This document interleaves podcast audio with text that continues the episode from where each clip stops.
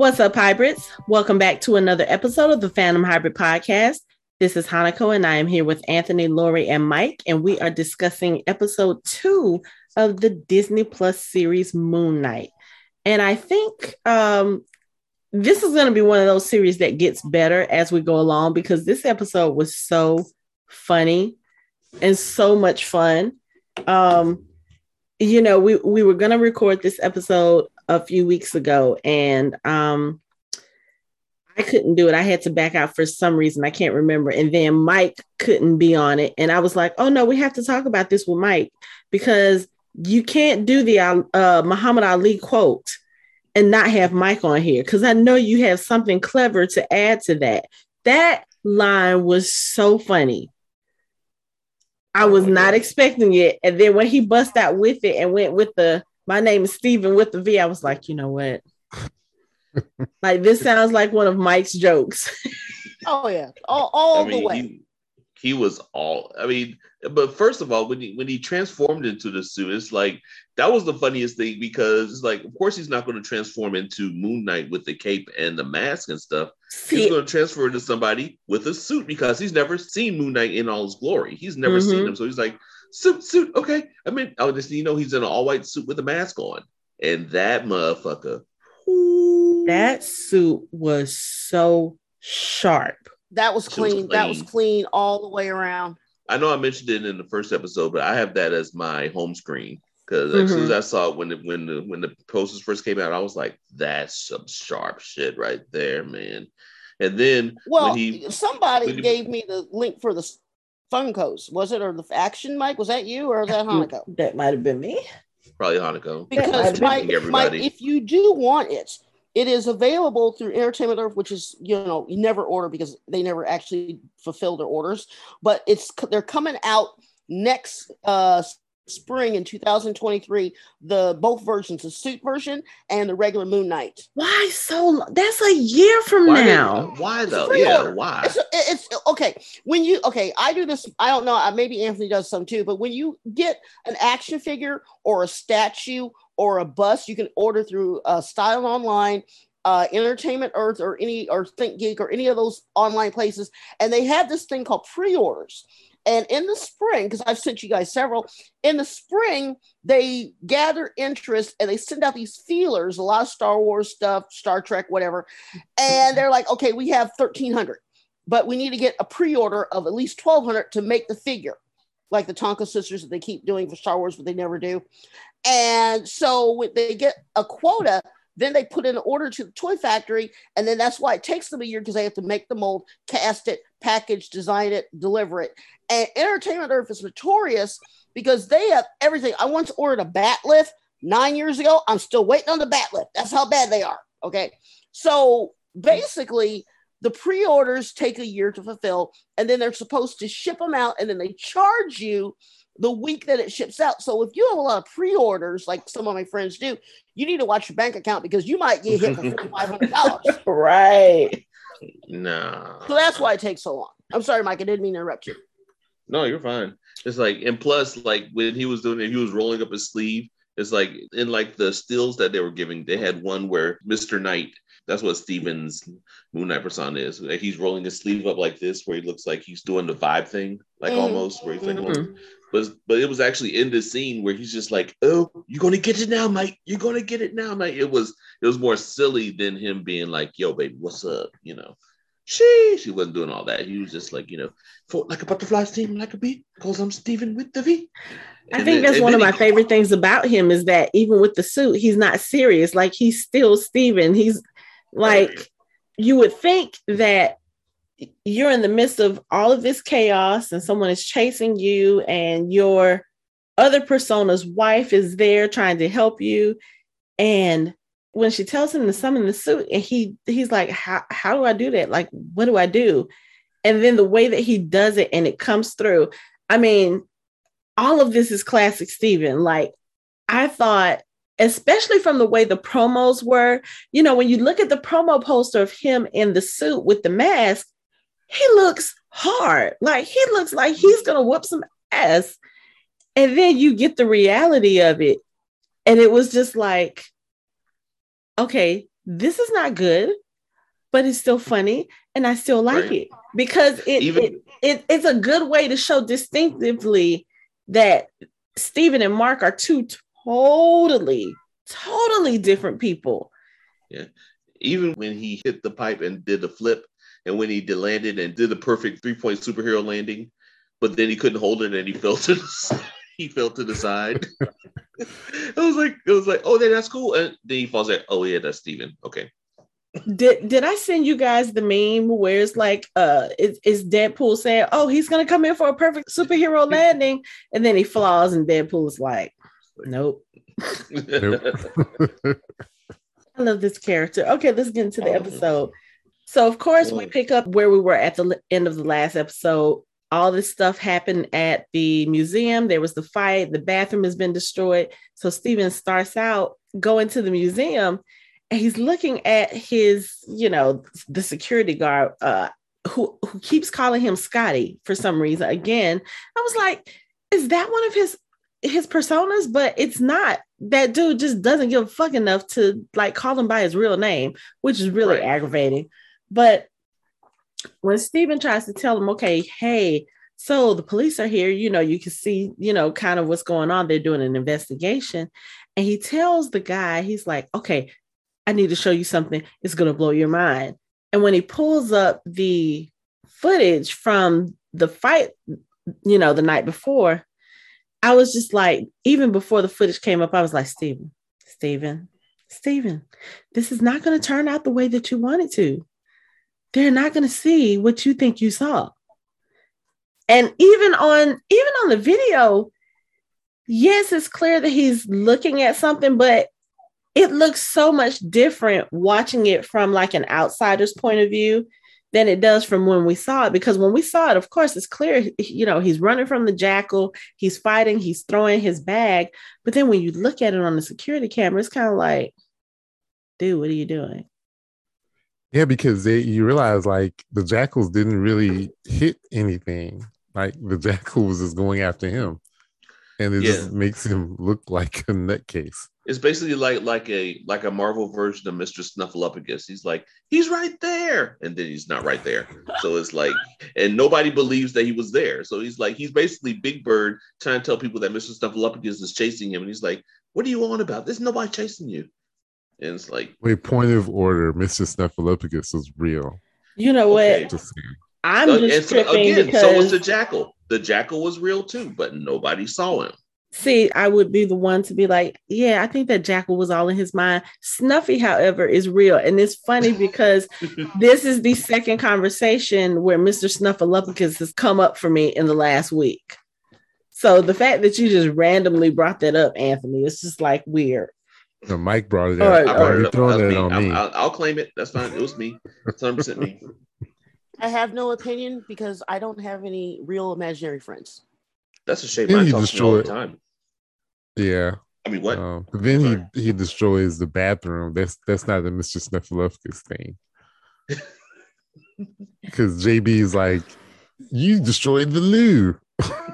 That was you. That poor thing. Because when when he starts saying, No, you gotta look, you gotta look, I was like, Steven, stop, stop, stop, stop. And it's like this was one of those episodes where I was constantly talking to the TV, like, dude, no, just walk away. Just go. No, just it was one of those where you kind of like, okay, Steven, obviously, I understand this is still all new to you, but I think you're aware enough to notice, um, yeah, something's not right. I need to let this go. I need to not say anything to anybody because what happens when you do that kind of stuff? Somebody's coming after you, somebody's trying to kill you, or whatever. And we don't really know at this point what the deal is with him. We just know that whenever he needs to get violent, he blacks out, he wakes up, and there's like bodies dropped and blood on his hands and all this other stuff. You know, I was thinking about, I was like, okay, when you look at his hair and his clothes and the fact that he's always like waking up in blood, he reminds me of Hughie from the boys. Because Hughie is always covered in blood. I can see that. And so is Steven at this point. I can see that too. And and the sad thing is Steven is uh, he's not aware of why he's covered in blood. But that poor thing. Anyway, um, so yeah, so he has the the meeting at the museum once they realize, okay, once they look at the tape and they see it was him, he has to go talk to the boss, which I am so glad was not that other chick. Oh my God, Don. I'm so glad it wasn't Donna. Because I think with Donna, he would have been like definitely not only out of a job, but he would have been very, very humiliated as well. She seems like the type who would not only fire him, but she would belittle him and then walk him out in front of everybody. You know, the whole put your things in a box and walk you out with security. She seems like that type. No, she she would have got him hemmed up. She would have called the cops and had 12 cops escort him like out, like handcuffed and just like pushing him and shoving him and like mm-hmm. totally making a scene out of it. She would totally get him arrested. Yeah. So at least he he was able to speak with someone who realizes that he was going through some kind of mental break. But still the fact that he basically lost his job, you know, and I'm just like this is not going to be good. One, because now he's going to be at home all the time and we still, you know, there's still so much going on with him and Mark. And then now we have Layla enter the picture. Layla was the person who was like calling back to back to back to back to back to back to back to back to back. And what we find out is that is uh Mark's wife. And I'm like, oh, this just got way more complicated than it needs to be. Because again, how I wonder how long he's been he's been fighting the emergence of Steven or any other personas that he has to get like she had no clue. So as she's sitting there talking to Steven and he takes her to his apartment, she's thinking, you know, um, so you just went out and started this whole new life. You just disappeared. And apparently he is also like filed for divorce. So it's just like Mark obviously has a complicated life, obviously.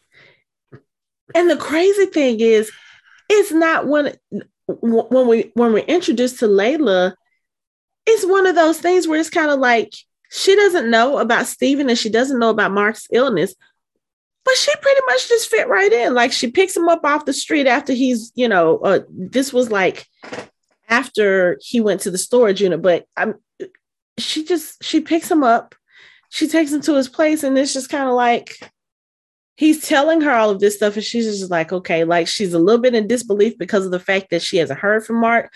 But I feel like she was kind of like putting things together in her head, still like, okay, so hmm, let's see. He's pretending to be someone else, but he seems really sincere about pretending to be someone else like you know she at first she's thinking that he's faking it because he just doesn't want to be with her whatever the case is and then as he's trying to explain it to her as Steven is trying to explain it to her and he shows her the stuff he got from the storage locker she's just like hmm okay I, I think i think i think it was easy for her because easier it, at first because it may, it's not it doesn't seem like it's the first time he's had fake identities mm-hmm. and he seems like she knows that he will he has done shady things right. and will do shady things they've done shady things together so it's not like so it's a little weird that he's acting like he's completely someone different mm-hmm. as opposed to just having a fake you know, passport or something. Right. Because again, I think this kind of threw her off a little bit. Yeah. But I think she's used to him, you know, being, you know, pretending to be other people. Yeah. But I mean, for someone who is married and this is your your spouse to go into all of that, like even with the fake accent, like she's just looking at him like, why are you talking? just what?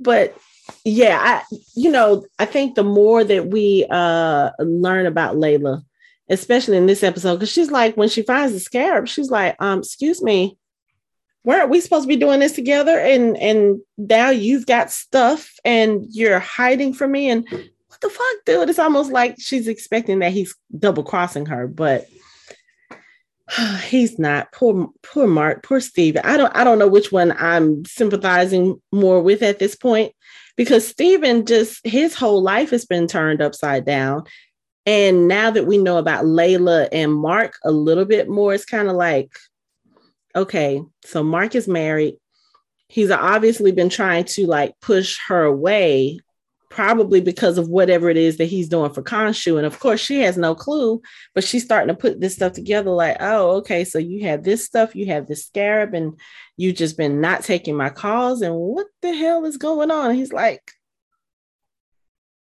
I don't know. And on top of all that, it seems like she has more she has more chemistry and connection with Steven at times than she does with Mark. Bruh. I mean, we start reading, reading, reading obscure French poetry together like in unison. I'm like, what? It's funny, but but the funny thing is, you know, he has the uh, book on his shelf because he's like, it's my favorite author. She's like, no, it's it's mine. So obviously, Steven has some maybe some memory of some of the stuff that Mark has done and maybe just isn't conscious of it again. This is only second episode, so we don't exactly know how those two uh, you know, interact with each other. If they've interacted with each other obviously they haven't because Steven doesn't know who who Mark is. He has no clue.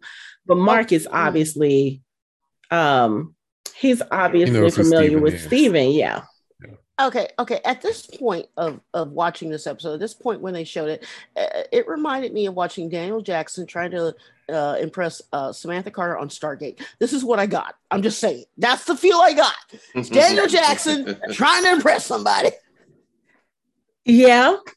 Because he's like uh, you know the hieroglyphics here and and and and, and the french poetry here and and we have this here. And and of course you know just the weirdness of being daniel jackson. This is steven right? Right. Steven, he's trying to make sense of what's going on, but at the same time, he's obviously flirting with her. He's obviously trying to, you know, impress her. But at the same time, she's like, Well, I know you as my husband, Mark Spector, but you're saying your name is Steven Grant. And it's like you're looking at her and she's like, Well, I kind of maybe like like this person a little bit more, but at the same time, I gotta believe what he says. So th- I got a whole Stargate thing. That's what I got. Yeah, it's, it's kind of like um, having a having a symbiote and they're just like going back and forth yep. between. Yep, that's, yep, yep. don't, don't remind me of Venom. Don't. No, no, no. I'm talking more so. I'm I'm talking about Lori Stargate reference, like like you have Teal'c in one minute, and then right. you'll have the Goa'uld oh. in, in another. It's right. kind of like, oh. and and he's got the thing with him being the Jaffa, and then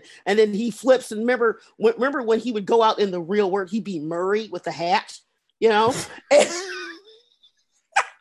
okay, people, I'm gonna do a lot of Stargate during Moon Knight because now now I'm clicking on all cylinders here. But yeah, no, it was yeah, that that's what it is. But see, now I was watching this with Mark, and I, I right now on my screen we have the whole uh, storage locker thing, mm-hmm. and just the way they shot that with the freeze stop, and uh, it was it was beautiful. It, it, like I said, I haven't seen the other three episodes because we're stacking you know, to watch them on the weekends. But this episode, honestly, probably the best thing that I've seen from Disney since Falcon and Winter Soldier. I mean, I enjoyed this so much. It was so much fun. And Literally. in that scene that she's talking about, like in when he's in the hallway and they're like did they're hitting the lights, the lights go off, right, and they come back on, yep, and you see mm-hmm. Then it, the yep. other one comes on and he's not there. It's right. like they're ramping up. Like this is for Disney Plus. Like yes. this is some heavy like, yo, that's some scary shit. Like, mm-hmm. I, I understand. See, I think I think this was kind of their plan when they when they were bringing over the thing the the shows from Netflix like Daredevil and all that.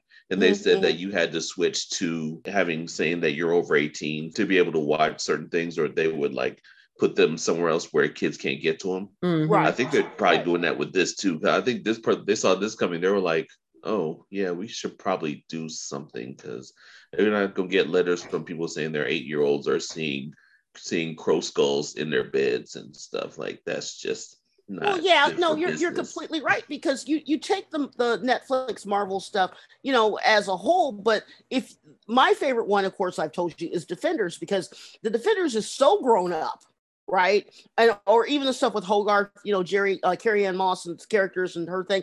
It, it's so adult that when you you signed in that day, it was like I had to go through, like you said, all the things, and I, Mark and I had to do it for his account too. And it's like, wow, Disney is stepping up, which makes me hopeful for the rest of this, plus for Kenobi, plus uh She-Hulk, because you know She-Hulk is going to go there. I mean, She-Hulk's gonna be She-Hulk's, if it's like the like comics, like oh, oh, it's gonna be awesome. Especially, yeah. well, we'll, we'll get into her. Let's, let's her- go ahead and partition her- that off. yeah, Yeah. yeah, But yeah. yeah, But I mean, yeah, but yeah, I agree. they went full horror. Like I was They did. like, like, like that whole thing was like intense. Like him running, and then I loved, like she said, when she did a freeze frame, when he was like, "No," it's like, "Yeah." Let me tell you, Khonshu scares me. And the funny thing is, I don't think he's particularly scary as a God person character. Like, I feel like he talks more shit than anything. And he's not particularly like foreboding in that sense, but it's just something about that that mask. And I think it's because I mean, I'm sure as as kids, we've all seen like dead birds on the street, whatever. But like when I was a kid, we used to always find them like we had lots of trees in our area and nests. And so you would find baby birds like out of their nests, which I just only recently found out that mother birds will sometimes kill their babies and by just breaking their necks and tossing them over nests, which I think is very disturbing. But we would see those babies kind of decompose after time. And I was just like, why are you reminding me of creepy things from my childhood? This is just not cool. Like, I sit there and I look at him and I'm just kind of like, I feel like a seven year old, just kind of like, no, I don't want to do this. I, I, I mean, I understand how Steven feels because if Beyond, I would see that he doesn't have a neck, like he doesn't have a neck, so it's just so the skull just kind of twirls around on his shoulders, like just hovers and like turns. and It's like, uh, And and his attitude doesn't really match. He's like this this snarky old man. right.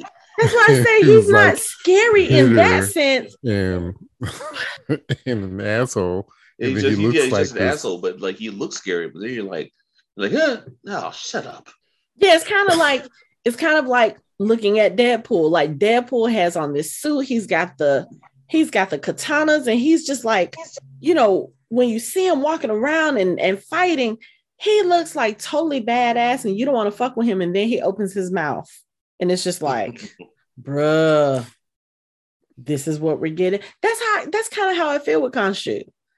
Khonshu is like all talk, no, no, no scary, no nothing. You you know who else is like that? Venom. Venom is is Didn't we really just say we weren't going to talk about Venom? Didn't we just say that? You said I mean, that how- as a matter of fact. I, I think I said that, but But but I mean, I mean, it's valid. I mean, it's like he bites he bites some dude's head off, and then you're like, you don't take him seriously after that. no, Like, you know, especially when he grins at you with those huge teeth. Yeah, I mean, he. Okay, yeah, we're not going to talk about Venom. That's a whole other show. That's a whole other show. But we um, don't talk about Venom. No, no. no, I wasn't gonna go there. No. you. But you knew Mike was. So I come on, it's, It it's gotta Mike. be me. So, um, okay, but talking about the storage locker. So, of course, uh, Steven goes to storage locker.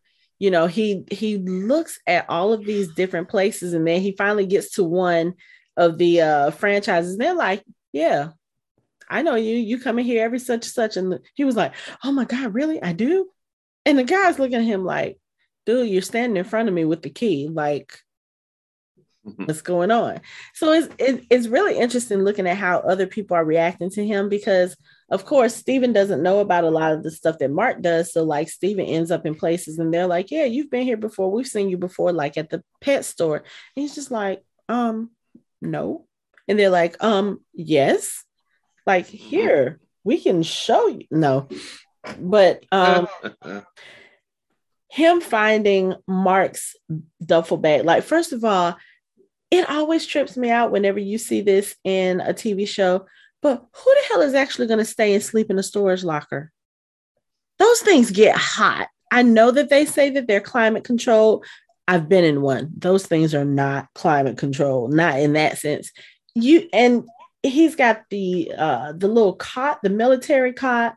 He's got his bag and it's got like all of this money, all of these passports. And Steve is just looking like, wait, is that a gun? Is that a pet? Who is that? Uh, and then, of course, you start hearing Mark talking to him. And this becomes a really interesting conversation because it's like Mark is finally explaining to him, yeah, so this is how this works. I work for Khonshu, or we work for Khonshu, I guess you could say. But yeah, um, you're not supposed to be interfering. You're not supposed to be here. And Steve is like, this is my body, this is my life.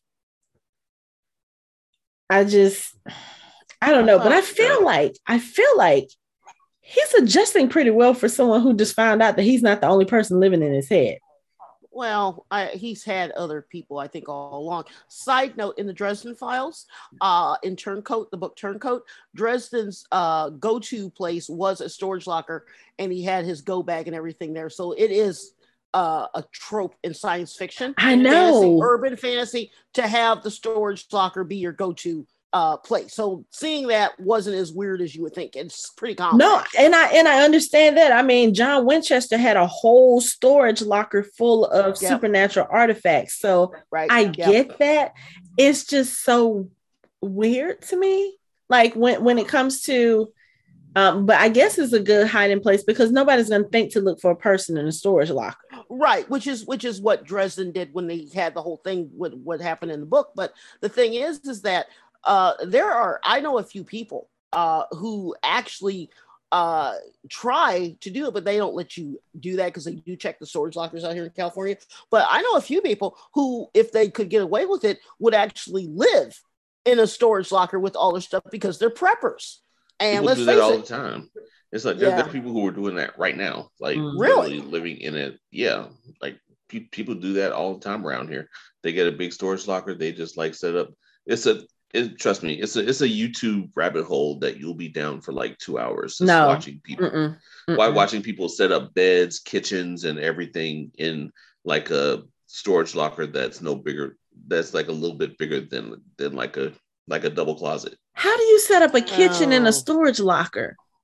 Well, as someone who's married to a prepper, it's possible.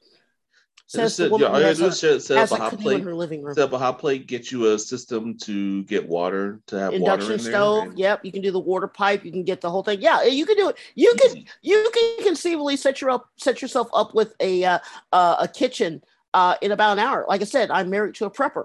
We have a canoe in our living room in a box. We have a two person canoe. So why yeah, am I not surprised? I bet I bet you get I bet you guys have parachutes too, don't you? Don't give him any ideas. Is he listening? Mark, no. ignore hey, that. Ignore that. Mark, Mark, get get a couple parachutes just in case the San Andreas fault falls in. You're gonna need parachutes. Look, I was yeah. already told that I can't jet to Reno because of the fault line, so I'm already upset about that. But no, conceivably, he, you could do that. But see, the other thing with this whole thing with Khonshu and him with the split personality thing is that I truly believe that and I don't know because I haven't seen. There's like three episodes I haven't seen yet. Um, I almost want to say that even though Steven Grant isn't the base personality, I, I, get a feeling that they might change it at the end of the series and actually make Steven the base and make Mark the secondary because in the comic books it's Mark. So I don't know. Again, I haven't seen the three, but yeah, no, that whole scene with the storage locker, fascinating stuff. But there are also situations where it would it would behoove them to have Steven be the main, like if say like because of, because of his vast knowledge of Egyptian lore, like when they're in Egypt, they're probably it's probably better to have him out than than to have Mark out. And also, as far as far as the storage locker, I'm actually impressed that they have walls that are buffed to a mirror shine because I've as as many many storage lockers as I've had the privilege or right. non-privilege of having yeah. being part of, I've yeah. never seen mirror buffed walls in those bad boys. True, this never. is true. Yeah, yeah, yeah, They they that that's a set uh, design choice because yeah, they're usually grungy. I mean, yeah, because I guess him and Mark had to talk some way. So So so I'm not a person that that freeze frames anything. Lies. ever. Lies. whatever, lies. whatever. But, Let me you pull up know, some I references. I, out of curiosity, I did scan the QR code on the locker number, and it takes you to the Marvel website. It's Werewolf at Night, right? Comics. Oh yeah, yeah. They they they promoted that the Werewolf by Night. Yeah, that was actually kind of cool. Oh, they they did did promote it. Oh, I think they did Yeah, that they in the did. first They episode as promote it. well. I think there was a QR Yeah. code somewhere in the museum. Yeah. Mm-hmm. it was the museum. See, that we're- is what they need to do. That that is very smart. And Werewolf by Night is part of the Midnight Suns. Again, Yes, yes. Right. They're, they're, mm-hmm. they're, Yeah. they're see there's see this is what they're doing. They're setting me up for a fall again. This is this is this is why I'm listening to WandaVision. This is WandaVision all over again. True. They're setting me up, and I'm gonna fall for it because I've already fallen for it. I'm already looking for like go looking for Ghost Riders in the background. Like, is that is that Danny? Is that John Blaze? Is that a chopper?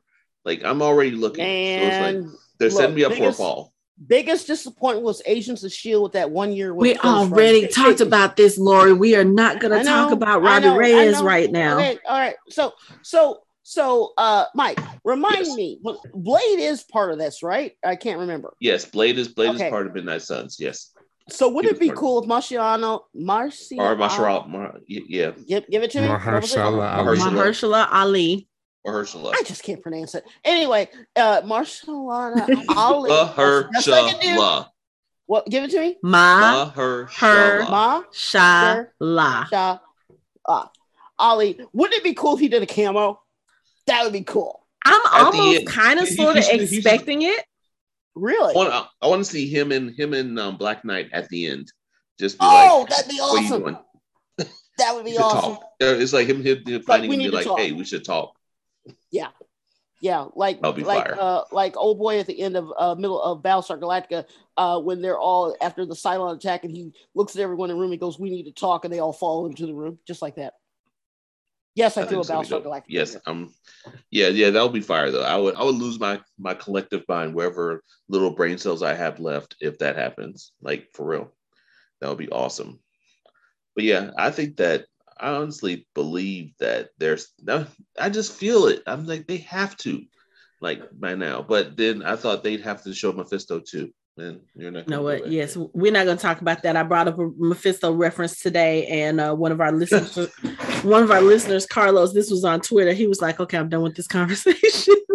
Wait, I, I, was, I was. You mentioned Mephisto. I thought, I thought I felt felt something in my on the back of my ear, like someone mentioning Mephisto. I was like, "What Mephisto? Where? Where? mm-hmm, mm-hmm. Confirmed? Confirmed?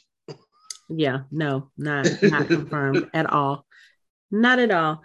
But um I I noticed that after um after you mentioned it when we talked about the first episode, Mike, I started seeing the Midnight Sun stuff going around on the internet, like different um different writers, uh bloggers. I saw it on Twitter. I was like, okay. I was like, I'm not gonna fall down that rabbit hole because that's what we did with WandaVision, and look where it got us. Like That's our catchphrases come from the whole WandaVision thing now because of how bad we got stung. So hey, what's this? you know what? I'm not. It's me falling down the rabbit hole. Mm-mm, See. I'm already going. No. I'm going. I'm going. no, don't do it, Mike. Don't do it. Don't do it. Bye. I'm falling. Yeah, but that that whole I and the thing is, like, for all that Mark told him, I feel like he could have told. There's still a whole lot of lot of stuff that he didn't tell him. Oh, of course. Like Again, we're only like- at episode two. Yeah, Yeah. it's like, but you could tell, like, you could tell he was he was measuring what he could tell him because he was actually he was like, "Are you sure you want to? You sure you want to know?" He's like, "Yeah, tell me, tell me." And he's like, "All right." He's going through in his mind, like, "What can I tell him? I gotta tell him something so that he'll chill the fuck out." hmm And it's like, yeah, but it's, I mean, I got to give it to give it to um Steven because he had the backbone. He was like, "You want me to lay down?" Like, I'm not laying down. I'm gonna go. I'm taking this to the proper authorities. I'm getting some drugs. I'm gonna go. To, I'll lay down there. So let me see, tell I gotta- you. gotta give, give him props for looking out, out for his mental health. See, this is a that's a healthy mental attitude for him to say, "I think I'm going crazy. I'm going to the authorities. I'm turning myself in. Give me medicine. Let me lay down." This is true. That's good mental health. But, but when you already have had a jackal come after you when you've already met this guy that you thought was only in your dreams and he shows up at your job. Mhm. That's enough for you to be like, okay, you know what?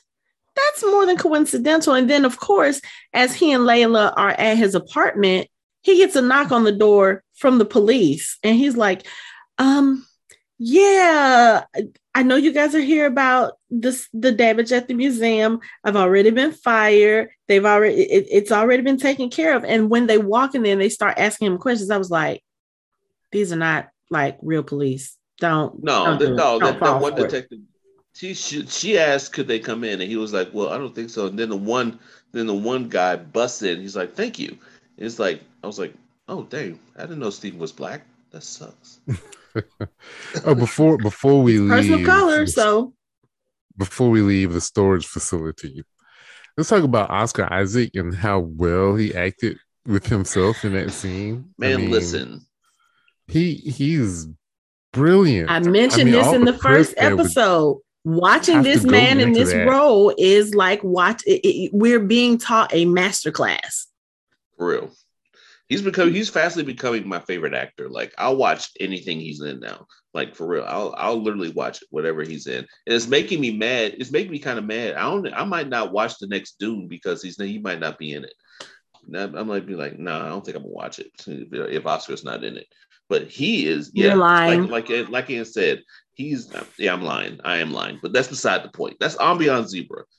Oscar Isaac in this series has setting the bar way up here for all the next series. Like, I don't think you can't really top it. I don't see how you can top his performance here because it's like the accents that he takes, the body language that he uses, the gestures that he uses. Mhm. It's like the even the eye movement, like you could tell, like he like Steven looks different.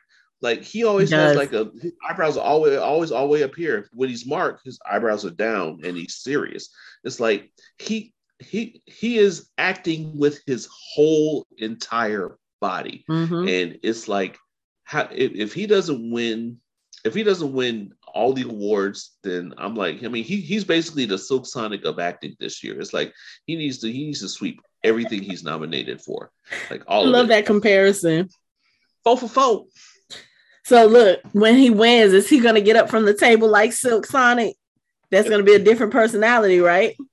exactly he's gonna he's gonna get up like oh man maybe he'll call that one bruno he'll call that one anderson and be like N- n- No, is is either Mark or Steve gonna go up to the stage and slap him when he? Never mind. Never. No, I know you're, where get- you're you're getting ahead I of know where you're yourself. going. No, I know where you were going. I like that. I like that. Uh, but yeah, I'm yeah, he's he is doing the he is this is some of the best acting I've seen in a while. Like he's he's, he's killing it. He's so good. So good. And and I like it because you get to see more of him. Like I've seen him in other things, of course, you know, Star Wars, um, Dune, like you said, just and I'm thinking just on the like fantasy genre scope. You know, we've we've seen him in those characters, and he was fairly prominent in Star Wars, but I still feel like we didn't really get to see as much of him as we're seeing now. Or maybe Right. it's just that because he's playing a character that basically has another person living inside of him. Like, I don't know what kind of prep he did for this role, but it's almost like he read for two different parts and just decided, okay, I'm going to put them together and I'm going to put use them in the same show. And it's just that at some points I'll be this person, and at some points I'll be this person. And they're like, Steven is on one end of the spe- spectrum, and Mark is all the way over here on the other. See, why did you have to mention his role as Poe Dameron? I'm going to resist the urge of going down a rabbit hole about that, and I'm just going to ignore that whole situation, especially with him and Finn. I'm Oh, oh, stop. him and, oh, you mean you mm-hmm. mean him and Finn being lovers? Yes, you should totally. I'm gonna stop. that. That's Let a me whole other All that. conver. But see, at least, but see, Ignore I think, me. I think also, I think that he, that he is really trying to exercise the the image of him being Apocalypse in the in that damn X Men movie. He With- did with such with a good those- job that it's easy to know that it's not him. I completely forgot that it was him until people Yeah, started can- posting the memes. And I was like, yeah, you can just pretend it's not him I was like, wait, that was him. Even Yeah. Oscar Isaac is pretending that wasn't him. That was terrible. That was the He- worst thing they could have ever. They should have done what they did with Sonic when they when when they had the first Sonic out that looked scary as hell with those little bitty eyes, and they fixed it and made the eyes the size they were supposed to be. That's what they should have done with him and took those damn that damn those damn shoulder pad shoulder pad collar that he had on off and actually made him look like he did in the damn comic book. See, and see, then, then you could get me start thinking about Taskmaster again. I'm like, God, mother son. Okay, I'm good. But We, yeah, we're like- not we're not I gonna go on that tangent. Thank you. So I, but yeah, it's like he. I mean, he is. It, I mean, there's so much, and this like really diversifies the the work that he's done. Like, I mean, from Dune to Poe. I mean, if you look at Poe Dameron and this character, you're like, it's night and day. It's like he's un, almost he's almost unrecognizable.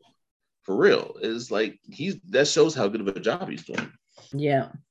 But you know, I was thinking because you know when when the cops are in his apartment and the dude finds his passport and people keep saying, "Okay, you're this person, you're this person or we've seen you whatever."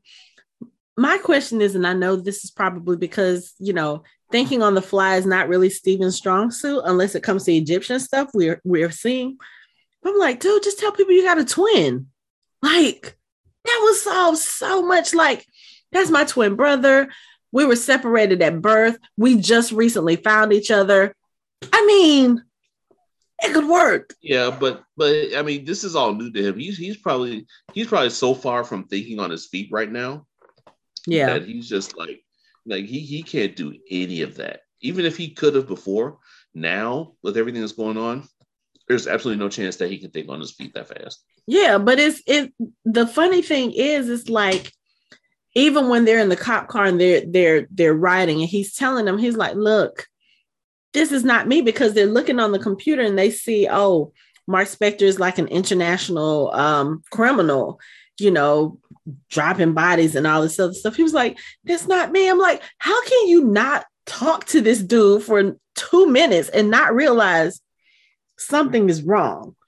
because there's no way this mild mannered, soft spoken person is this.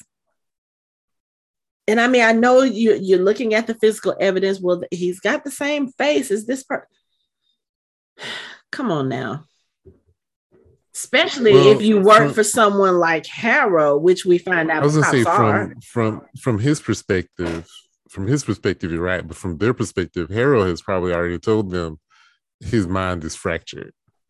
Because you know, later we learn that they work for Harold. Mhm. So they already know that his mind he Harold's probably already told him, yeah, don't listen to whatever he says. His mind is fractured. Right, just bring him here. Yeah, just I bring mean- him here. They they know this. Right. This is But I kinda- don't know kinda like- because Harold, just what we see of him in this episode when he's sitting there talking to Steven, and again, this is going to come into that conversation. Anthony and I had a conversation in my, in my office last week. We were talking about villains and um, those who are getting redemption arcs or those who are kind of, it's like, well, was that person re- really wrong? And I don't know, there's something about Harold's character. Like, yes, I understand he's the villain in this story and he has nefarious plans. I'm going to go with all the little catchphrases, but there's also something about him that seems very, very sincere.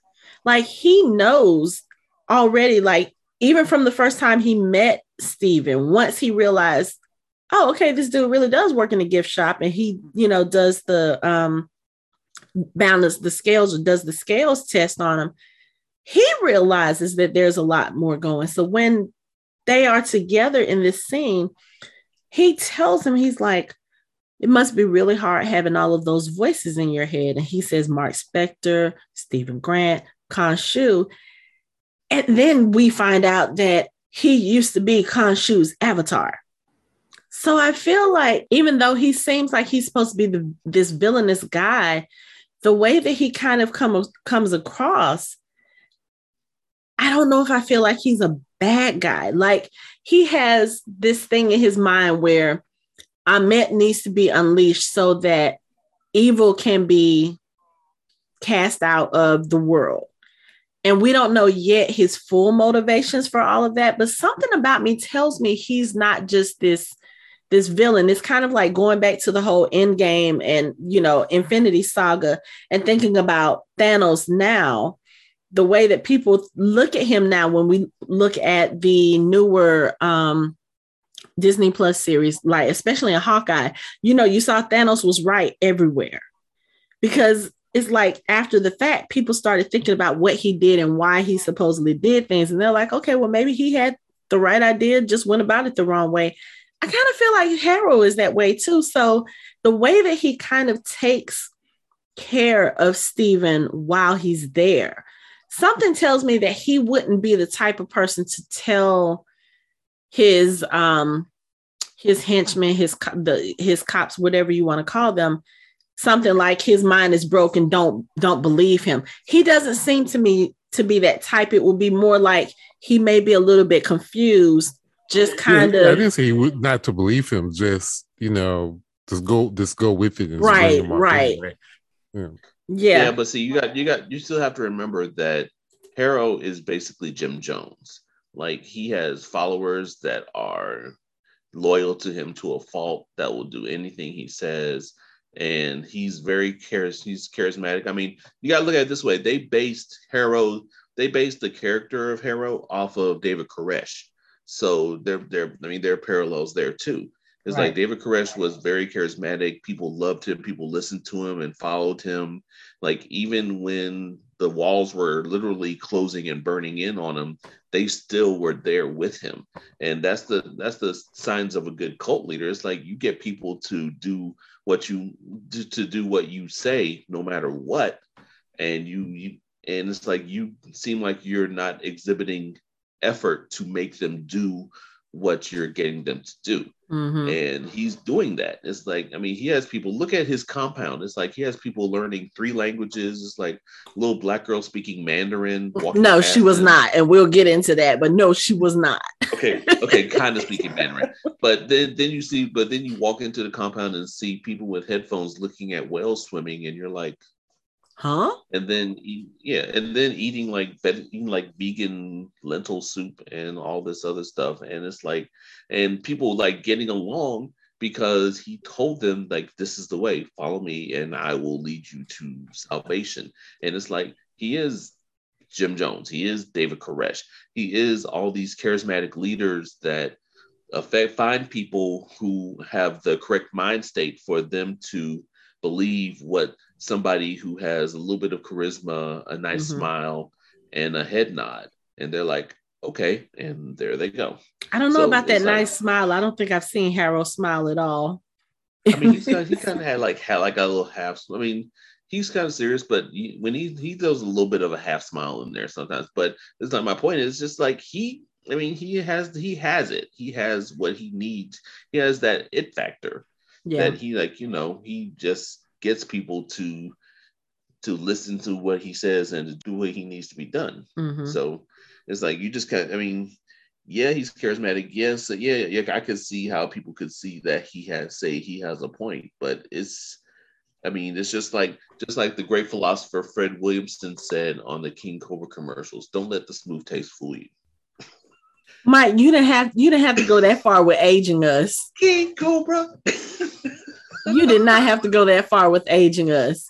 It's mm, bad enough you may you mentioned David Koresh because I know most people are like people who are younger than us. They're like, who is that? Because they didn't live through all of that. That wasn't that learning. long ago. That was like, what was that late nineties? That, that was that long. You're ago. talking about a generation. oh God, that was that long Thirty years ago, a whole oh, generation. Yeah. Oh God.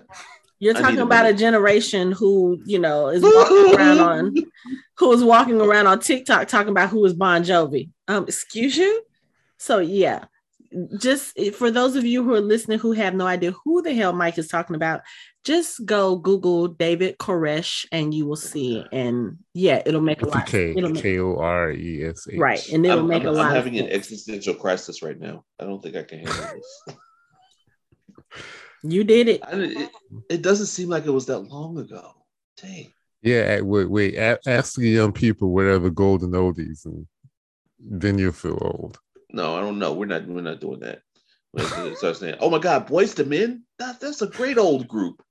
Uh, I was listening to an old school station, and they played Rihanna. I was like, "I'm done. I'm done." Like, nah, not doing that. Ugh. But I see how our parents felt when in the 90s we talked about 80s as old school and 70s as old school. Yeah. Oh man, Stevie Wonder. Yeah, yeah. That old. Yeah, man. That old school stuff is crazy. So we're we're just getting it. We're just getting it back. You know, turnabout fair play. I suppose. Oh, or like in, in, Star Trek when they were playing um the Beastie Boys song. He's like, "What is this? Classical music?" You know, we could actually we could actually do a whole podcast episode about references that age us that make people go, "Huh? What?" Oh God, we could. That'll be like a five part series, man. It oh, would, because because you could do one on music, you could do one on TV shows, you could do one on do one on uh, current event, right? Mm. So yeah, mm. okay. Ugh. Anyway, getting back to Moon Knight before we get too far off track. Yeah, but shout shout out to Steven for calling him out too after he told him his purpose, he was like, "Oh, so you y'all are good with killing kids, yeah?" And everybody's kind of like, "Well, when you put it that way." I was like, wait, I mean, you guys like Steven put it straight into perspective, and Harold kind of looked. Harold actually looked a little bit shook there too, like he, he like he didn't kind of he kind of didn't know what to say. He was like, wait, but so you're judging people before they had a chance to to correct themselves? That mm-hmm. doesn't seem right. Like, what if they're children? And then he's like, nah. right. I was like, right. So what are you gonna are, are you gonna kill a baby be- based on like it's kind of like I'm trying to think of one instant. Oh, okay.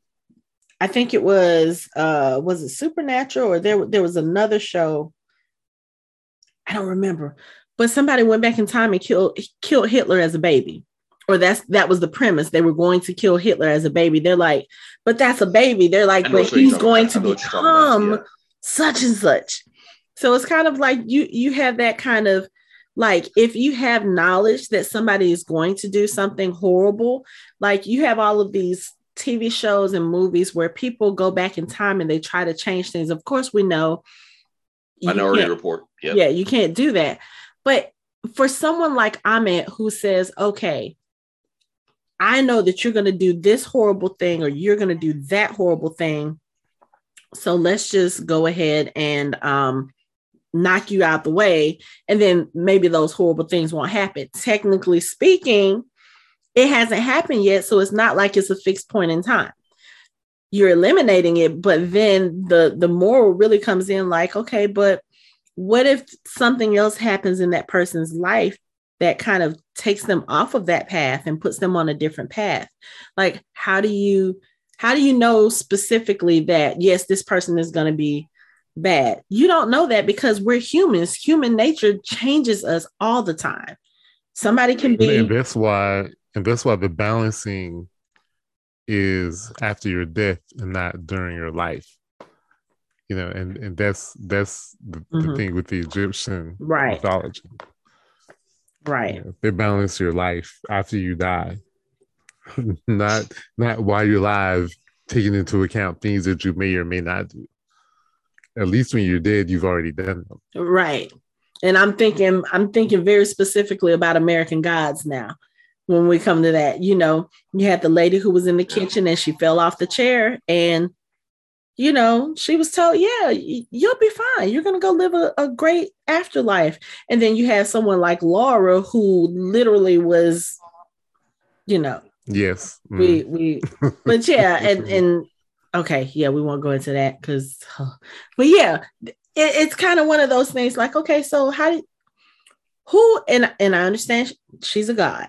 So to ask the question like who put you who made you the judge and rule okay well she's God that's kind of what they do. But I don't think that it's right that you judge someone based on decisions they have not made yet because again you can change. There can be other circumstances. Like think about Steven. Steven from what we see is an inherently good person. But if you judge him based on what his alters are doing, like we already know Mark is a killer, you know. Um, I don't think it's in this episode. I think it's in the next episode, so I'm not going to spoil it. But there is obviously at least one more personality living in his brain because we kind of see hints of that. So it's kind of like, but when you come to somebody like Steven, like, what do you judge him based off of? Do you judge him based and, off of who the original body belonged to? Do you judge him based off who was the more dominant persona and at any given time? Like, and I understand that's why the scales were, you know, he couldn't be weighed because there was so much chaos going on in his brain, but still it's kind of like who makes that determination? It's, it's, it's interesting that Ammit and Khonshu are the two guys who are sort of like kicked off to the side because on the one hand, you have one who she was punished for balancing lives while people were alive, and then you have the other one. He's killing people, you know, with his hand of justice or whatever. Those things aren't allowing people to live out their natural lives, right? And then have their life balanced after they die. So they're kind of going against what the other gods have sort of established as what we're supposed to do. Mm-hmm. And then, you know, the other thing I'm thinking of is when I was editing our episode for uh episode one, I was thinking about what Mike said. I think it was Mike who was saying it. You were saying something about how you feel like you know how the shows kind of give us one thing to think and then they kind of throw us for a loop by saying, "Oh yeah, we wanted you to go down this path, but we're going to take you down this path." WandaVision, obviously, that sort of thing. But Mike said something about wondering whether or not Ammit was not actually just eliminating the evil people, but maybe um, I think you said something about maybe her eliminating the good people so that the only the evil people actually um, actually existed. Yeah, it's just because we look at him when he was in the village, like he like he obviously got one of his henchmen and judged him and said, This is a good man. But then the kindly old woman who's been good all her life was probably a nun. He judged her poorly. And she said, But I've been good my whole life. He's like, Well, maybe it's something you do late do tomorrow. Sorry. And soul sucker, your soul is mine. And she's dead. So yeah, I think that I, I, I mean it's it just seems like, you know, again, it goes back to him being very charismatic and him saying, this man is good. Oh, he's good. This woman mm-hmm. is bad, but I've been good. Maybe something you did later. Yes, something she did later.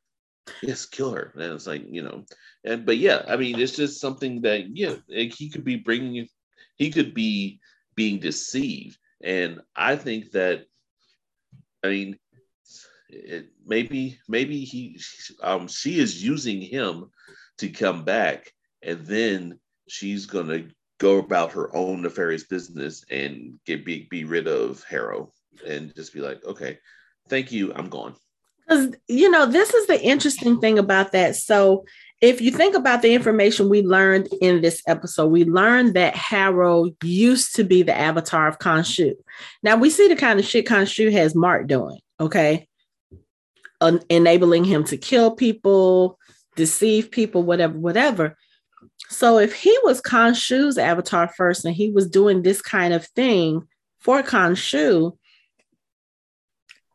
I want to know how he became the avatar for Ammit. Because if Ammit is judging people based on the whole of their lives, like the things that they have done, are doing, and have yet to do, Harrow, I do not feel like for Khonshu to grab Harrow as his avatar, I feel like Harrow had to have had maybe somewhat of a sketchy life to begin with, because I don't think you can take someone that's pure and good and make them do the things that we have seen Khonshu make Mark do. So my question is, if Harrow had to do some of the same kind of stuff under Khonshu's rule, I guess for the be- for for the better way to put it, how did he become Ammit's voice as far as doling out justice? Because I feel like your scales are probably not balanced. So, how do you become the voice for someone whose purpose is to judge people based on their life. That like that's kind of weird to me. Well, Hanako, he probably um, repudiated him. He probably kicked him out from being his avatar. He was left uh, basically uh, uh, godless, and he stumbled across her, or she found him. I mean, let's face it. One of the biggest tropes, especially if you go back to Misty Lackey's uh, Herald series, uh, Vandal Savage, uh, his his his husband Stefan. Stefan was involved in a blood feud with family. He went too far, and his um, his uh, uh, uh, um, horse, basically Herald uh, Mage, whatever, uh, basically uh, said, "I don't know you more." What is it? I see you no more. I speak to you no more. I hear you no more. Like they did in True Blood. So it could have been one of those scenarios where he basically said, "We're done, and you're on your own. Get to stepping." He was wandering, probably alone in the desert somewhere in Egypt, because you know that's where it probably happened. And she found him and said, You were not worthy of this, but you're worthy of this. And said, Can you or I need for you to be my avatar? And he upset, accepted because he had nothing else to do or nothing else or where to go. I mean, what do you guys think? I think that that's acceptable. I think that's that's plausible. It it just you know, like I said, it kind of threw me because I'm like, okay, chances are you did some bad stuff before Khonshu even came into your life. I don't know because even though yes, he seems charismatic, he seems caring. I also feel like that's not that's not the total sum of who he is. Like I, I really feel like we're going to see some more sinister behavior from him probably later on down the line. But right now we're only two episodes in. Their goal I- is I- to make us look at this person and be like, well, maybe he's not such a bad guy. Well, I, I okay. This is not a theory. So Whatever. You know, every time every time you So- start something by saying that, it usually turns out to be kind of theoretical. So go ahead with your theory. this is not a theory. First, because first, Ammit is in prison. She can't talk to anybody. She can't recruit anybody. She is locked up. Everything that Harrow is doing is stuff that he has pieced together from either his own research or conversations with um Khonshu. That a few things Khonshu may have, you know, let slip in, in their discussions. And he has pieced together. He doesn't know what Ammit wants. He's just guessing what Ammit wants. So when he says, "Oh, she just wants to judge people," she really could just be really wanting to get rid of everybody. You know what I mean? And he's deciding the balancing the scales and all that stuff. That's something he's doing based on what he thinks she wants. okay. Okay. Um, I give you because that. she can't. She she is locked away. She cannot reach out to anyone um, at all. Like she's gone for all intents and purposes. This is all Harrow's doing. So Harrow may be in for a surprise. He doesn't. He doesn't really know what she wants. It's just he's Mm. just guessing. Okay. I can see that. I mean, he may have part of it, but he doesn't know the whole story. Okay. They put it away for a reason. Right. Okay. you know. Okay. But yeah, um Steven questioning Harrow with, "Oh, so you're okay with killing kids?" Like that whole conversation. And it's it's funny because we we've talked about this before too, the quote unquote bad guys or your Jim Jones types. He's one of those people that's kind of like, yeah, okay, you're going to drink the Kool Aid that I'm serving you. This is what we do, and this is why we're doing it. And you can see Steven walking around the compound, just looking at how everybody is um, behaving. Like, one, everyone seems to be there on their own accord. Nobody seems to be hurt. Nobody seems to be doing anything dastardly except for the two cops that brought him there. And you see, once once Harrow has them, they kind of just walk off like, "Oh, okay." But it, it's one of those things where his demeanor does suck you in, and it makes you say, "Okay, you know what? Maybe I've had the wrong idea about him." And then you stick your, you know, you stick your cane into the ground and pull up all this purple essence and blah blah blah. But anyway, um, let's go back to the girl and the and, and the Mandarin.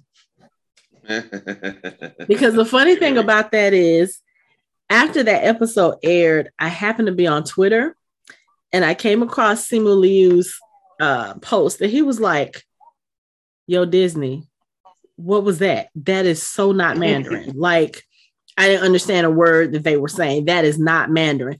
And then other people just started saying, like, yo, what the fuck is that? Like, I could go to, I could do um Rosetta Stone and come up with better Mandarin than that. And I was just like, I felt like, okay, you know how fans are, and you know they're going to pick up on some things, just like they picked up with the fact that Steven's quote unquote British accent is not a real accent. I was like, okay, did they do that on purpose to like throw us off? To, you know, it's, it's just one of those things again where I feel like they're telling us one thing, but they're they're trying to make us believe something else about Harrow and his his whole people. But yeah, that Mandarin thing was so funny because when Simu Liu said it, I was just like, oh, okay. So I guess it's it, it's not correct. And then once I saw his tweet, everybody started tweeting about it. This is not Mandarin. What kind of language? Who, was the language coach? And uh, I was like, oh, okay. I mean, it seems like a small thing, but it's a big thing because here's the thing if you're going to put that in there to have like the representation, right. do it right. So I'm curious as to what made them like, I don't know. I don't know if it, I don't I don't know if that was a, a thing on purpose. I don't know if they had a Mandarin coach actually on the set to say, yeah, that's not right. I mean, I would think they don't because it made it in there, and everybody who speaks Mandarin is like, yeah, no, no. They could have called any number of the people who worked on Shang-Chi to come check it out. Any number of those people would have, you know. Right. Because I mean, we already know they're contracted for Shang-Chi too. So that means they're on the payroll. Hey, can you like translate this? And this is what we want to say. It's only like two lines. Yeah, because yeah. you know, because yeah, can you tune up my accent so it actually sounds like it's supposed to sound? Yeah, right. Because apparently none of it was like discernible. I, I don't know, but yeah, when you said that, Mike, I was like, nope, nope, nope, nope, nope, nope, nope, nope, nope, nope. But anyway, so at this point in the story, like I said, Harrow is giving Steven the pitch. He's telling him about this is what we're going to do and this is what I'm trying to do. And Steven is almost, it's almost like he's buying it until he gets to the part where he's like, okay, so you guys judge people based on things they haven't done yet. And this could apply to children too. Yeah, no, I don't think I want to be a part of this. Right. And then Layla comes in and she's got the scarab and then we get like the whole big fight, chase scene, whatever. First of all, Layla is a badass. Let's just put that out there. Layla is a badass, and we only see her fighting just a little bit in this episode, but she's a badass. Um, even when she gets to a point where she has to fight this invisible beast, that is chasing after Steven. Like she's looking, she's looking at Steven like, dude, what are you talking about? You see him being thrown around, you see him being jerked, and you still have like a little bit of disbelief about it. Like, what are you doing? Why are you acting like that? People confused me this whole episode, and I know it's because they couldn't see. I think that that may have been another jackal, maybe. But yeah, that's what it looked like. It, it was a jackal. Oh yeah, okay. I see it in the background. But they couldn't. And he says it. jackal, jackal, jackal. Yeah. I'm just saying, you know, we could be dealing with a whole bunch of stuff. We are in Egypt, uh, or or, yeah. or you know, dealing with Egyptian stuff. So it could be. And I don't think she's ever ever been around him when something like that has happened.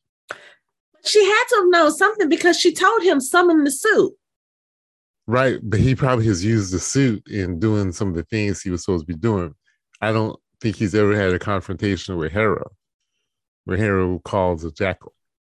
Okay, but when everybody sees it, and not not just Layla, when they're in the street fighting, and he's being thrown into a bus, he's being thrown into a wall, he's literally being tossed around and like carried up in the air. People are just standing around looking and keep they keep walking. It's kind of like it's kind of like how people always talk about New York. Like in New York, when strange shit happens, they just kind of walk past, like um whatever. That's kind of the vibe I got here. Like, do y'all really see strange enough things in London that this will be a, a thing? But then I forgot this is part of the MCU.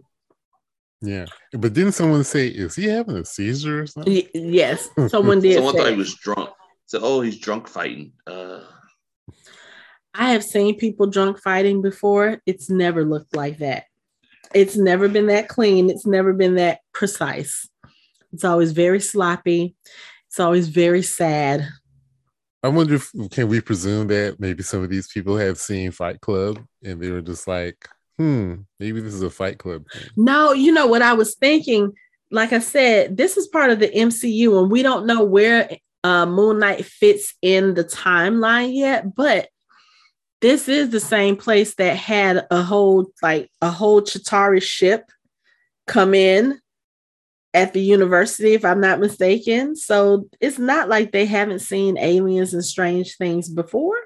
So maybe that was the whole attitude like, oh, okay, he's fighting something strange. I'm going to mind my business and go over here because, yeah, no. But float like a butterfly, sting like a bee. that line was so amazing because he's sitting there. And first of all, he's got on this clean ass white suit. This white suit was amazing. We said at the top of the show, suit was amazing. He looks good in it. And then of course, you know, he's he's trying, I feel like he's trying to put on airs for for Layla, like, yeah, I can do this, I can do this. So he actually punches the jackal and the jackal goes flying. He's like, wait, oh, I, I think I kind of like this. But then, of course, he commences to getting his ass beat because it's Steven fighting, not Mark. But just watching all of this is so interesting. First of all, how are you keeping this white suit clean? You done got hit by two cars. You've been slammed into a bus. You've been slammed into a wall. Why are you still white? Why why are you still clean? It's it's anti-stain. I mean, it, exactly. That's a, that's that's that's be. the Scotchgard of it's the a gods. mystical. It's a mystical ceremonial battle suit. He said it's the Scotchgard of the gods. Oh my god. it's like dirt just falls away. Oh You have But to yeah. repel all that sand. Yeah, a little dirt's not going to exactly. Uh, yeah. What's yeah? What's a little dust if you if you can repel sand from the Sahara? from Yeah. the- I mean, this ass Anakin, he would have loved to have a suit like that. Good God. right. I do not even want to imagine Anakin having a suit like that with his anger issues.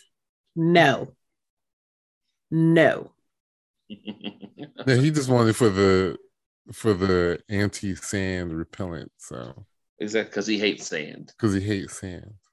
He gets everywhere. I, I I I get it. I get it. But let me tell you, when he changed when Steven changes back into Mark, or you know, when he gets slammed into the school bus, his his I can't remember if he took his mask off or if it came off.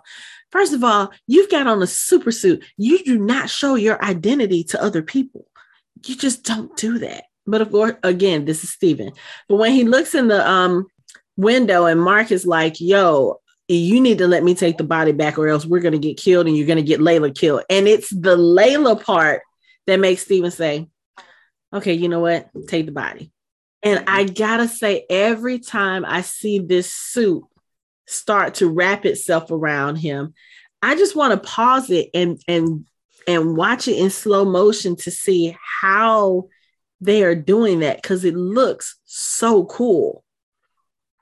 Just, oh, but I mean, again, brings up Imhotep vibes when he started regenerating his body. You know, we like I said, we're gonna make a lot of mummy references when we're talking about this show, but it was just um, you know, he gets the he takes over the body, and then of course the the moon knight suit comes out, and he starts doing his fighting with this jackal who is running through the crowd. And the crowd is sitting there like you got a couple of people that it knocked down to the ground. Obviously, it wasn't trying to kill anybody in the crowd. Like that jackal was like puny regular humans, whatever. But why, why, why are you around this so-called like you know that there's something invisible there knocking people on their ass? Why are you sitting there surrounding surrounding it, trying to figure out what, what it is? Like, where is it? What people are so stupid. They're so stupid. But anyway, you can't you can't don't don't even you know i mean they're basically they're basically npcs they're non-playable characters. Just I just know. go around them and knock them down and let them get up and run away. But they I make you the saw, rest of like, us he- like, he- look he so bad. he knocked he knocked the he knocked the jackal into a car and the car and the whole front of the car caved in. And and the person was like oh i should call my i should call my insurance agent like they didn't seem they didn't seem really that phased at all from having their front front of their car caved in by nothing Again, Well, this is a world where the Chitauri and Thanos have have infected it. I like I said, I don't know where in the timeline this fits, Yeah, but and depending on where this is, they also just saw a celestial in the sky too. So you're right. You're right. So they're probably if it's yeah. in england yeah you're right Yep. So they're probably just like, okay, you know what? That does not concern me. I'm gonna keep on walking. That's yeah true. exactly i'm not trying to disappear in the sky Yep. But anyway, so they finish fighting this jackal. He actually kills the jackal, which is cool. But in the midst, they realize they don't have the scarab anymore. Like Mark, I guess he had it still in his pocket, and at some point it dropped out. And of course, Layla has it. She's picked it up. And she's trying to get that thing far away from Harrow. Like I think Layla is at this point, she's like, okay, you know what? I think I've seen enough for the day. Like, this was not what I was expecting when I went to find my husband. I was not expecting to get into a fight. I was not expecting to see invisible whatevers attacking this person who looks like my husband, but is not my husband. Yeah, I think I'm just going to take this little shiny thing and get the hell out of Dodge. And then, of Yeah. course, you know, this is where Mark and Steven actually have a conversation because Mark, I mean, Steven's trying to take the body back. Mark is like, yeah, no, we're not going to do this because this is what we have to do. And he tells him about Khonshu's uh, deal. And then he also tells him about, hey, yeah, I think Khonshu is looking at Layla to be his next avatar, and I will absolutely not allow that to happen. So, you know what? You're going to stay in there, and I'm going to go ahead and keep control of the body. And of course, they kind of go back and forth. They go back and forth, and you get to see Mark. You know, he he's like stomping on the mirror to try to get away from Steven or try to kind of banish Steven from speaking to him. And then the weird thing is, you see a reflection in the mirror. And the way that that reflection is looking at Mark, he looks angry and it looks like, again, a totally different persona. I don't think that was Steven. That was somebody else, the, the guy you guys keep talking about, the, the cab driver. I feel like that's who that was. And something tells me, and tell me if I'm right, Lori, uh, as far as from the comics, something tells me that Mark is a Boy Scout compared to this dude. Yeah, in some ways you're right. Okay. Yeah. But yeah, yeah. Because he looks really, really pissed. And then, of course, you know, Khonshu comes up and he's like, Yeah, you told me that uh Steven was not going to interfere. And Mark is like, Yo, I got control of the body now. We're we're good. And Khonshu, of course, he starts going into his whole thing. Again, I don't find him scary, but some of the stuff that he he says, you know, he's like, Yeah, you were nothing more than a corpse when I found you. You think you own this body? Yeah, no, I own this body. You need to do what I tell you to do you know and and they start talking about the scarab and he tells mark he was like yeah so harrow has that already he's going to find ammit's tomb so mark was like okay you know what i'm gonna have to get that scarab back and you know he's like i'm gonna have to do whatever I have to do. And Khonshu's like, yeah, okay, we need each other, so let's do this. He was like, let me tell you, you need to do exactly what I tell you to do when I tell you to do it. Because if I have to go and find av- another avatar, you're not going to like who I pick. So it's kind of like he's dangling that whole Layla's going to be my next avatar thing, which again, now I want to know like how Khonshu chooses his avatars, but I guess we'll find that out later. Because the next scene was probably the best scene in the whole show. because we get Mark, at least I think that's Mark. He's sitting in a hotel room in nothing but his underwear, just sweaty, glistening, drinking alcohol. Room is kind of sort of in shambles.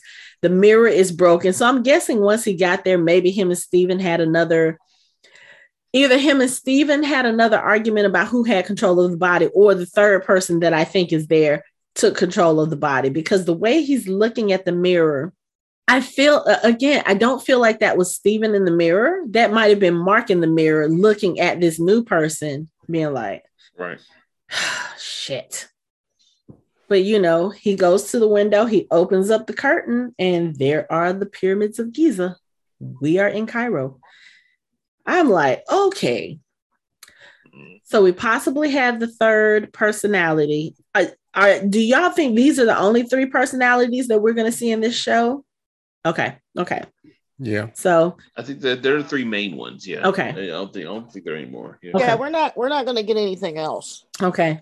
I mean, we probably can't. It's only a six episode series. They they literally would not have time to do all of this. I think that I yeah, I think I'm with I'm with you on that. I'm now that I'm going back and thinking about it, I think that because you heart the thing about it is like the mark that was sitting on the floor by the bed was drinking like pulling liquor straight out of the bottle and that doesn't seem like a mark thing to do it's definitely not a Steven thing to do but it doesn't really seem like a mark thing to do And just to So be kind of might- like on the floor, like, of course, like half naked, like, we don't know what that was. I don't think he had anybody with him. But again, you see like the, you see shattered glass on the floor. You see like a, um, a tray on the floor. The mirror is broken again. So it's kind of like there was some kind of struggle there.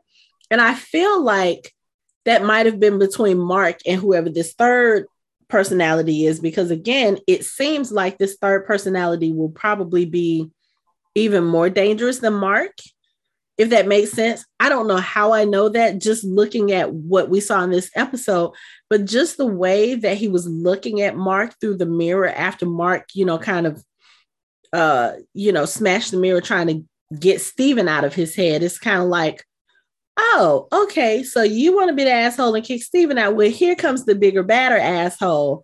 And I'm letting you know that I'm here and your days are numbered. That's kind of how I read that scene right. Because again we you you talked about it earlier and i talked about in the last episode about the way that he portrays such differences in these two characters that we've seen so far. That third character even just seeing him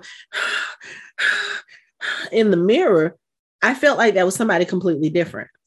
So i don't know if Yeah, that's and, the and the way the the way the room was was like completely wrecked. That that's not a Mark or a Steven thing, right Either. right Yeah, I mean, the Right. room was uh, in shambles. hmm And like I feel like I, I again I feel like that might have been Mark and this third personality. What's the third personality's name? Is it Jake? Jake Okay. Jake, So I feel like that might have been Mark and Jake maybe fighting for control over the body. You know, like Mark is trying to keep Jake pushed down to the, you know, to the back seat, so so to speak. And he's steadily fighting, trying to get control. And I think Steven is just kind of like, you know what, I'm gonna let y'all handle this. I'm I'm not part of this. That's just kind of how it came across to me. hmm I can agree with that.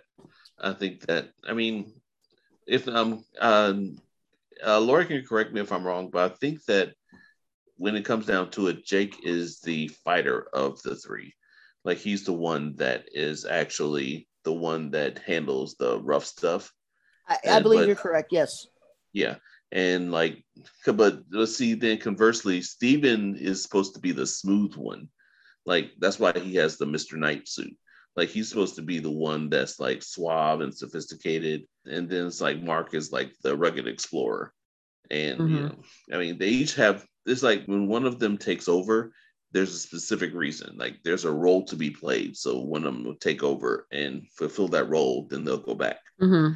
So that's what Jake's role is. Definitely, basically an enforcer or a, or like the guy that's you know the guy that's here to punch you in the face, make you do something, make you do right. So he's probably the killer of the three, not just Mark. Like we know Mark probably right. had a hand in some of that, but some of the I don't know, some of the brutality is kind of like I don't know. Like I said, when you look at the way that those two, that Mark and that mirror image are, I feel like Jake is going to be the one that is out of control. Like Mark, he does the killing, he does the fighting, but I think he can control it. Like he knows not to go too far.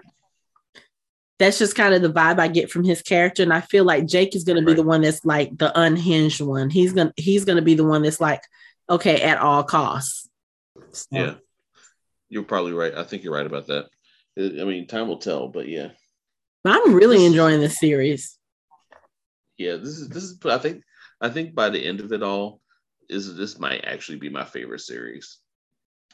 I've like, actually been mean, seeing a lot of people say that, and then I have seen some people who are like, "I'm so confused. I don't know what's going." on. but yeah, it, yeah, it, you're right. You have you got to pay attention. You can't you can't like slack. You can't just like oh definitely kind of half watch it. Mm-hmm.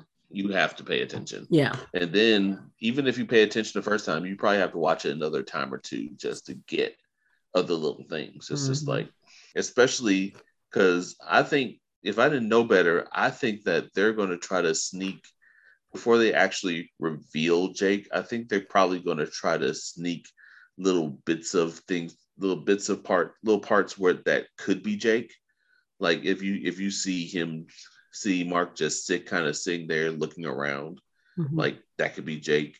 Or it's like if he doesn't say anything because he's he's already he's already set up where how you can tell which one is which by their accent. Like British accent Steven, regular regular accent is Mark. Mm-hmm. So if there's so now I'm kind of I'm kind of picking up on auditory clues where if I hear an accent that's kind of different, I'm like, oh, he might be, he's doing Jake. Mm-hmm. He's doing Jake. So it, okay. it, it, definitely keeps you on your toes. Okay. Yep. so Layla has the scarab. Well, no, excuse me. Harrow has the scarab. I know I said Layla earlier. Harrow has the scarab. He's going to release Ammit. Layla has taken off. We don't know where she is, but she had this look on her face like, yeah, you know what? This is not what I signed up for. Um, and then we have Mark slash Steven slash whoever in Cairo. So it's kind of like, mm, I have a feeling this is about to get really interesting now because you're in Egypt. Like, again, going back to the mummy, this is where all the shit happens. Yep, about to get spicy. No harm ever came from reading a book or playing with a scarab. No, don't open the scarab. You know, but at least we haven't seen we haven't seen a real scarab just kind of break off that gold and just kind of dig itself into somebody's body. So that that's a good sign. Ah, I know. Speaking of which, why haven't we just destroyed the scarab? Like, why haven't we melted it down, broken off its wings? They really haven't had time to do that because if you think about it, Steven doesn't even know what the scarab is. He's just like, okay, really pretty shiny thing.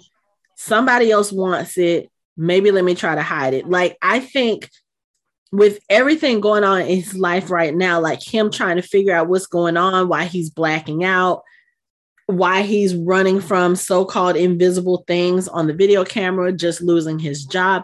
I think he has a lot going on that he's not really thinking about it in that sense, like, oh, I need to destroy it. And then again, we see Steven, like Steven, I don't know what's going on in his life and why he's not. Steven obviously should have been an archaeologist. And I don't think that he would destroy something like that because we see he has such reverence for those things. You see it when he's giving the impromptu tour in the museum, the way that he kind of just looks at everything, all of the stuff in his apartment. You know, the cop picked up a pyramid. And he was like, "What is this?" And he was like, "Um, it's a paperweight." But it was very clearly a, a paperweight with like writing, and you know, he has such reverence for these things that I don't think he would destroy it. He would probably try to find somewhere to hide it but I don't think he would destroy it. Layla, of course, if she is, from what I gather from what she said, it appears like she might be a scavenger or she might be somebody who's into getting those types of things. And I don't know. I know Lori said something about her father used to be an archaeologist. So again, she may have a healthy respect or reverence for those types of things. She probably wouldn't think to um, destroy it. But again, she's still kind of sort of on the fence up until the end of this episode about what the scarab really means and and why it's so sought out. You know, I think Mark Mark knows what the scarab is. I agree. Yeah, right. yeah, because yeah. um, the the moon god would have told him yeah. what it was. Well, so that's that's probably why the storage container was the best place to hide it because he was the only one that knew that it was there. Mm-hmm you know, and and Steven just kind of stumbled upon it. Yeah. See, see, the wife strikes me. Going back a few sentences, the wife strikes me as someone who is not a scavenger, but there's this popular profession called antiquities dealer, where I get the idea that she sort of is one of those people that deals heavily on the black market or the gray market and can find you something. I mean, one of the biggest things that the that British people did back in the day especially the Victorian era, is that they would pay huge amounts of money to acquire a mummy and have it transported back to England. And they would pop it up in their living room and oh, I have a mummy. You know, I mean that that type of stuff is what I see her either doing or used to do or very close ties to people who do that type of thing. So the scarab would be interesting to her from a financial aspect, as in who's going to be the biggest, you know, buyer. Okay, that makes that, sense. That's what I think. Yeah, yeah. But I'm sorry, I don't care how much money I have. There's no way in the hell nope, I'm putting nope. anybody's mummy in, in, in my living quarters anywhere. I have seen way too many. No, absolutely not. Absolutely I don't not. want anyone's ashes in my living room. Seriously, I, am just that freaked out. No. Mm-mm. Nah, Sean. No. But what you said makes sense, Lauren. I think I think you're right. I think she may be an antiquities dealer just from what I yeah, I think you're right. But um so yeah, I don't think she would destroy it. Of course, Harrow is not going to destroy it. Um and nobody else has really had it at this point. Like I said, Steven would look at it and be like, okay, we need this, you know, this, or we're not going to destroy this. This is a piece of history, maybe. Like again, he really doesn't know what the scarab is or what it's what it means. For Mark, I kind of wonder if he hasn't destroyed the scarab because he's looking at it as leverage. Like, oh, I may need to keep this. Or, oh, if Khonshu is really getting on my nerves, maybe I can find Ammit and get him booted out or you know maybe he has that kind of plan in the back of his mind because we already know yes he's under Khonshu's control for the most part but he also feels like Khonshu is gunning for Layla. And we've already seen he said he said he's not going to let that happen. So if you have to go against a god who is controlling your body to keep him from going after someone you love what's going to be the best weapon against that God? Maybe another God. So maybe he's keeping the scarab around for that purpose. I don't know. Again, we're only two episodes in. So I don't know. It's going to be interesting to see what Harrow does with it, though, because I mean, we know he's going to look for Ammit. I just want to know how accurate, like, is that scarab really going to lead him to her body? Yeah. I don't know. I mean, It'll be interesting know. to see how he does it. I mean, but we already know that raising raising dead gods or imprisoned gods is not a smart thing to do. Yeah, they were imprisoned for, for a reason. reason. Yeah, damn sure were. If all the gods got together and said, "Yeah, you got to be put away," it's, that was probably a good thing, and it's probably not a good thing to bring them out. Leave them put away. Mhm. It's just like people go exploring and find things and find boxes and open them. Like, put it back. What's wrong with you? Like, there's there people hide things away in dark, dark and dank caves, tunnels, underwater. Like they lock shit away for a reason. For a Don't reason. go trying right. to figure out locks and open doors and stuff. When they they, they stop, just no. Like Jesus, Mm-hmm. like why? There's no point to it. I guess we'll figure out why in the next episode because, um, like I said, he's in he's in Egypt. We know that's where Harrow is going, so I think he may have gotten there a little bit easier than Harrow did because I think Khonshu just kind of was like, "Yeah, take my hand, whoosh." Like, And he's a Well, god; he's a he can traveler, teleport. I mean, th- and that's his thing. He's a travel. He's he's the god Yeah. of travelers too. yeah. So So oh, he'd be like, I'm going here, here, here, here, and here. So It's about to get interesting. spicy. Hmm. I'm looking. I'm looking forward to it. Um, I just I'm uh, shout out to this show for just kind of creating a new version of Shaggy's. It wasn't me, like like. But you see him on your camera. It wasn't me, but it's, it's like. Is this the point where I need to end the show? Is this I'm the just point? saying, it, it And on occurred to that note. I'm just saying. Anybody have any final thoughts about Moon Knight? I think Mike took it. I agree. All right. Well, on that note, that's it for our show. You can find us online at www.fandomhybrid.com. We are on social media on Facebook, Instagram, and Twitter at Fandom Hybrid. You can watch our videos on YouTube and listen to us on all major podcast streaming platforms. Thanks for listening. We hope you join the conversation next time.